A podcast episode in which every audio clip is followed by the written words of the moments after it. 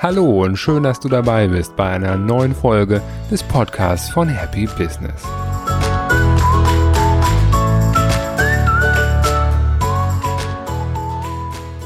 Heute geht es um häufig auftretende Herausforderungen in der Mitarbeiterführung. In diesem Podcast von Happy Business geht es ja im Allgemeinen darum, mehr Freude in das Leben von Mitarbeitern, von Kunden und in dein eigenes Leben als Unternehmer, Selbstständiger oder Führungskraft zu bringen. Arbeitszeit ist ein großer Teil der Lebenszeit und unsere Lebenszeit ist bekanntlich begrenzt. Indem wir also mehr Glück und mehr Freude in die Arbeitszeit bringen, bringen wir im Ergebnis auch mehr Freude in unser Leben. Und ein großer Punkt für die Abwesenheit von Freude, das sind die Herausforderungen, die manch einer von uns mit seinen Mitarbeitern hat. Das ist ein Riesenthema, das ist sehr vielschichtig und deswegen habe ich für diese Podcast-Folge heute nur zwei kleine Auswahlen mitgebracht, zwei beliebte Beschwerden. Nämlich die eine ist die, dass man sagt, meine Mitarbeiter, die tun nicht, was sie sollen, weil sie dies und jenes fachlich nicht können. Oder das zweite, meine Mitarbeiter tun nicht, was sie wollen, weil sie dies und jenes einfach nicht wollen von ihrer Motivation her. Wir schauen uns gleich mögliche Erklärungen dafür an Vorher möchte ich aber einmal einen Blick werfen auf die Entwicklung der Arbeit und auf die Rolle der Arbeit heute. Beides wird uns bei der Beantwortung der Fragestellungen sehr helfen. Es ist ja so, dass eben vor 100 Jahren bis vor 50, 40 oder 30 Jahren eben sehr stark die Industrialisierung vorherrschte, sehr stark Akkordarbeit. Der Mensch war in diesem Szenario ein Produktionsfaktor. Wenn ich da so vor meinem inneren Auge nach Bildern suche, da kommen mir direkt so Schwarz-Weiß-Filme vor Augen von so Fließbandarbeiten in so Ford-Autowerken. Und das hat eben die Industrialisierung sehr stark geprägt. Im Englischen sagt man ja auch Human Resources, also man sieht den Mensch als Ressource an, der Gestalt, dass man sagt, ich kaufe deine Hand. Das war in den Zeiten nicht besonders wertschätzend, aber die Aufgaben waren einfach. Zum Beispiel hat man innerhalb dieser arbeitsteiligen Prozesskette gesagt, hier du, du stellst dich jetzt hier an das Fließband, du bist derjenige, der heute die Räder an die Chassis schraubt. Und es gab parallel dazu eben ein hohes Volumen an möglichen Arbeitskräften, sodass man gar nicht so sehr auf den Einzelnen eingehen musste.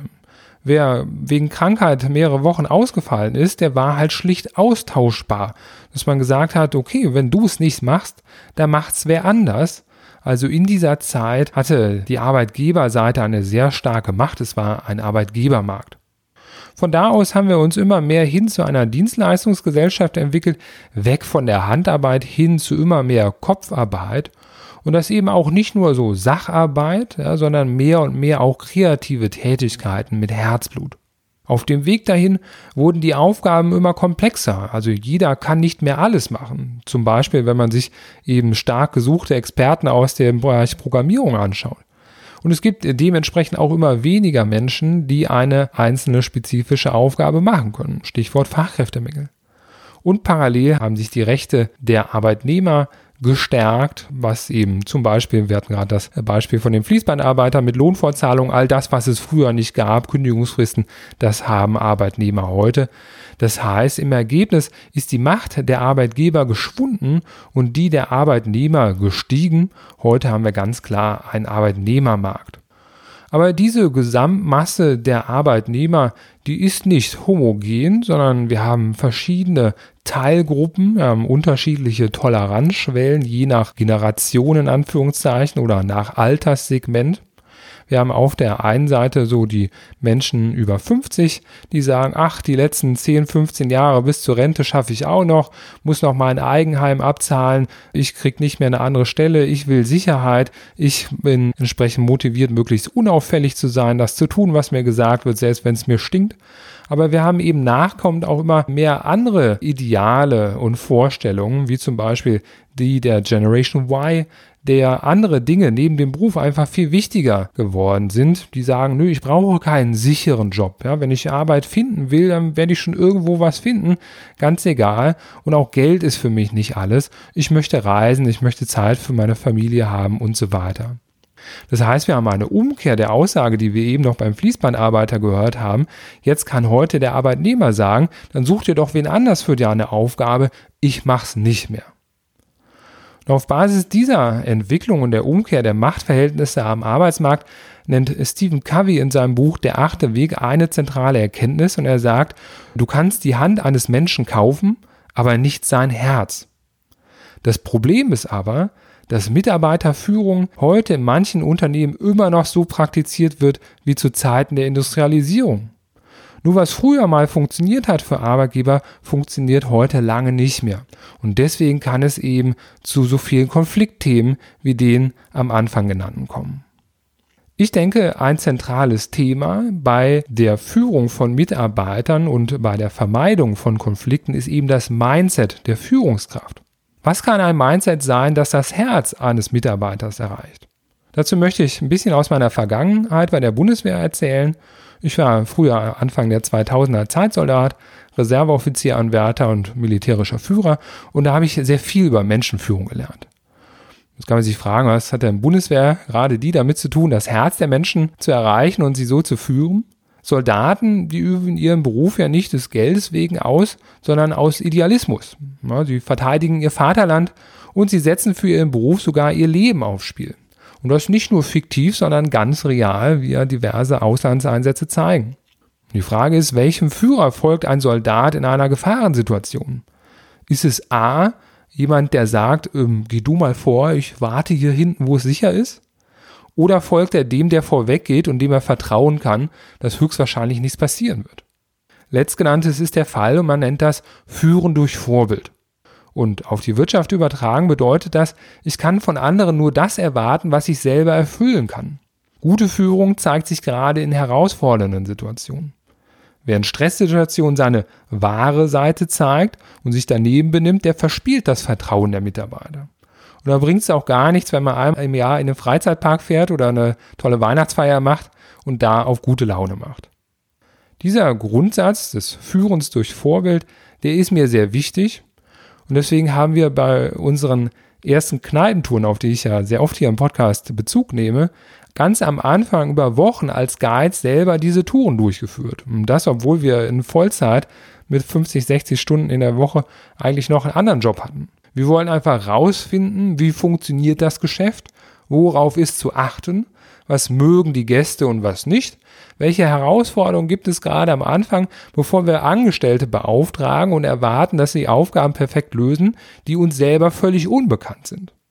Oder auch bei meinem E-Commerce-Produkt der Katzenminze habe ich am Anfang selber hundertfach diese Minze in Dosen abgefüllt, um die Tücken und Herausforderungen zu identifizieren und zu lösen und dann einen fertigen Prozess an jemanden zu übergeben, der das ab dann fortlaufend operativ übernimmt. Wenn man so denkt und so agiert, kann man viele Auseinandersetzungen und Herausforderungen mit seinen Mitarbeitern vermeiden. Ich komme zurück auf die erste Beschwerde vom Anfang, also meine Mitarbeiter tun nicht, was sie sollen, denn sie können dies und jenes nicht. Wenn ich selbst den Weg gegangen bin, den der Mitarbeiter jetzt geht, dann kenne ich seine Herausforderungen und kann ihm bei deren Bewältigung helfen. Dann weiß ich, ach, das ging mir genauso. als es mir so ging, da habe ich das so und so gelöst. Oder ich stelle fest, die Mitarbeiter fehlen Fähigkeiten, die, über die ich damals schon verfügt habe. Ja, es geht dann darum, entsprechend die Lernfelder zu identifizieren, möglichst konkret, wo noch Schulungsbedarf ist und dann entsprechend auch äh, diese Wissensvermittlung durchzuführen. Und das ist auch heute für mich als Coach wichtig, ein Tagesgeschäft zu haben, denn ich sammle weiterhin Erfahrung, um meinen Coaching-Kunden nicht nur Fachwissen, sondern entsprechend auch mit realer Praxiserfahrung weiterhelfen zu können. Manchmal ist es aber auch gerade bei diesem Thema des Könnens ein inneres Problem des Vorgesetzten, was ich merke, das sehr stark verbreitet ist bei Fachexperten. Niemand kommt inhaltlich an sie ran, aber irgendwie ist das schon ihre Erwartung. Und eigentlich können Mitarbeiter, die unter ihnen sind, nur verlieren, denn sie werden nie dieses Niveau an fachlicher Expertise erreichen. Für den Vorgesetzten, das ist aus meiner Sicht dann wichtig, zwischen der eigenen Kompetenz und dem Kompetenzniveau der Mitarbeiter zu differenzieren. Denn wenn es keinen fachlichen Unterschied gäbe und sie genauso gut wären wie eben derjenige als Experte, dann wären sie selber entweder ebenbürtig oder vielleicht selber der Chef. Ja, von daher ist es vielleicht ganz gut, dass es da eine Differenz in der Fachlichkeit gibt und um da langfristig eben keine Abwesenheit von Freude zu haben, ist es, glaube ich, wichtig, das zu erkennen und das zu akzeptieren, weil man sich sonst immer wieder über diesen Punkt aufregt. Es darf so sein, dass Mitarbeiter nicht so kompetent sind wie der Chef, wenn er ein ausgewiesener Fachexperte ist. Und in Bezug auf diese zweite Beschwerde vom Anfang, meine Mitarbeiter tun nicht, was sie sollen, denn sie wollen dies und jenes nicht, möchte ich ein Beispiel eben von der Bundeswehr hier mit reinbringen. So ein 30 Kilometer Marsch mit Gepäck, der sorgt nicht auf allen 30 Kilometern für gute Laune. Und jetzt wäre so eine klassische Reaktion mit einem Industrialisierungsmindset, und ich bin mir sicher, dass das jeder schon mal auch in der heutigen Zeit gehört hat, wäre sowas wie, tja, das ist Ihr Problem, um fünf sind Sie im Ziel, ist mir ganz egal, wie Sie es machen. Sicherlich jeder schon gehört. Besser wäre, sich in den Mitarbeiter hineinzuversetzen, und es geht am besten, wenn man über gleiche oder ähnliche Erfahrungen verfügt und dann miteinander spricht und einfach nur Verständnis zeigt. Und es ist viel wichtiger, als direkt für eine Lösung zu sorgen. Im Sinne von, ja, ich habe Verständnis und ich glaube Ihnen, dass Ihnen Ihre Füße wehtun.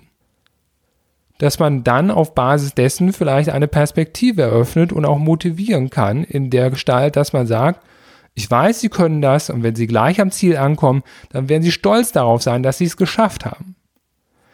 Beide Aussagen ändern nichts an dem Weg, den der Mitarbeiter noch vor sich hat. Aber die Frage ist, in welchem Szenario fühlt sich der Mitarbeiter besser und in welchem Szenario wird er dem Vorgesetzten auch in anderen stressigen Situationen folgen. Würde mal vermuten, die zweite. Entsprechend das eben die Subsumption der Aussage, du kannst die Hand eines Mitarbeiters kaufen, aber nicht sein Herz. Und ich glaube, die zweite Variante ist eine solche, mit der es gelingt, den Mitarbeiter eben auch auf seiner Herzebene zu erreichen und langfristig für sich zu begeistern und zu binden. Das klappt nicht bei allen Mitarbeitern. Es gibt sicherlich auch Situationen, in denen sich die Wege dann trennen können. Deswegen ist ein ganz entscheidender Punkt die Anwerbung und die Einstellung der richtigen Mitarbeiter. Tom Peters, der hat mal gesagt, hire for attitude, train for skills. Also übersetzt so viel wie stelle die Menschen wegen ihrer inneren Einstellung an und bringe ihnen dann die Fähigkeiten bei, die sie brauchen. Oder auch in dem Buch Big Five for Life von Strelecki wird gesagt, nur mit Menschen zusammenzuarbeiten, die eigene Werte teilen, ja, oder mit denen man einen gemeinsamen Zweck der Existenz, so nennt er das, haben. Und auch da greife ich auf unsere Produkte als Beispiele zurück. Bei unseren Kneipentouren haben wir am Anfang eben die ersten Wochen selber die Erfahrung gemacht, wie das ist und haben dann die Führung der Touren an Guides abgegeben, die einfach Lust auf Feiern hatten. Und teilweise waren das sogar ehemalige Kunden, die uns aufgefallen sind, weil sie in der Gruppe als Gast gute Laune verbreitet haben. Und später haben wir dann unter den besten Guides einen Geschäftspartner ausgewählt, der wiederum alle anderen Guides führt. Und so sind wir nach und nach aus dem operativen Geschäft herausgewachsen und wussten, dass wir jemanden hatten, der von der Basis auf da reingewachsen ist und sich bewiesen hat, dass er die Motivation hat, eben das mit Herzblut weiterzuführen.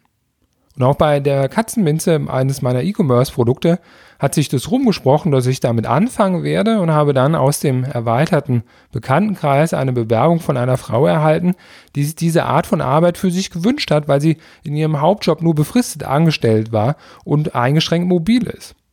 Und dadurch, dass sie das jetzt von zu Hause aus bearbeitet und Katzenminze in Dosen verfüllt und etikettiert, hat sie ein dauerhaftes Nebeneinkommen und das von zu Hause aus mit super flexiblen Arbeitszeiten. Sie weiß, was sie daran hat und ist hochmotiviert, dass das so bleibt. Ich hoffe, bei der Darstellung dieser Punkte war was für dich dabei. Um das einschätzen zu können, freue ich mich über dein Feedback auf Facebook oder bei Instagram. Was sind deine Erfahrungen mit dem Thema? Was hat dir gut gefallen und bringt dich weiter? Oder in welchen Bereichen hast du noch Herausforderungen, derer ich mich dann in einer der nächsten Folgen annehmen soll? Ich freue mich auf deinen Kommentar. Zum Ende habe ich noch einen Hinweis auf weiterführende Inhalte außerhalb des Podcasts. Ich erhalte regelmäßig das Feedback, dass Menschen sagen, Mensch Gerald, ich finde gut, was du zu den unterschiedlichen Themen im Podcast sagst, aber ich finde es manchmal einfach herausfordernd, das in meinen Arbeitsalltag zu integrieren, weil ich einfach so viele Herausforderungen habe. Hast du da nicht ein strukturiertes Programm? Zu diesem Zweck habe ich ein Webinar erstellt mit dem Titel Wie du es als Unternehmer oder Selbstständiger schaffst, sofort weniger zu arbeiten und dabei sogar noch erfolgreicher zu sein. Dieses Webinar dauert ungefähr eine Stunde und es ist ein sehr starkes Konzentrat aus viel Fachwissen und jahrelanger eigener Erfahrung. Das Webinar ist kostenfrei und unverbindlich. Du findest es auf der Seite von www.gewinner.team und dann slash Webinar oder einfach im Menü der Seite auswählen oder einfach beim Podcast in den Show Notes schauen, da ist der Link auch zu finden. Und für alle, die mich lieber live statt auf dem Bildschirm sehen möchten, gibt es auf der Seite von www.gewinner.team slash Termine oder unter dem Menüpunkt Termine alle Daten für Vorträge oder Workshops mit mir. Das war's. Danke, dass du dabei warst und bis zum nächsten Mal.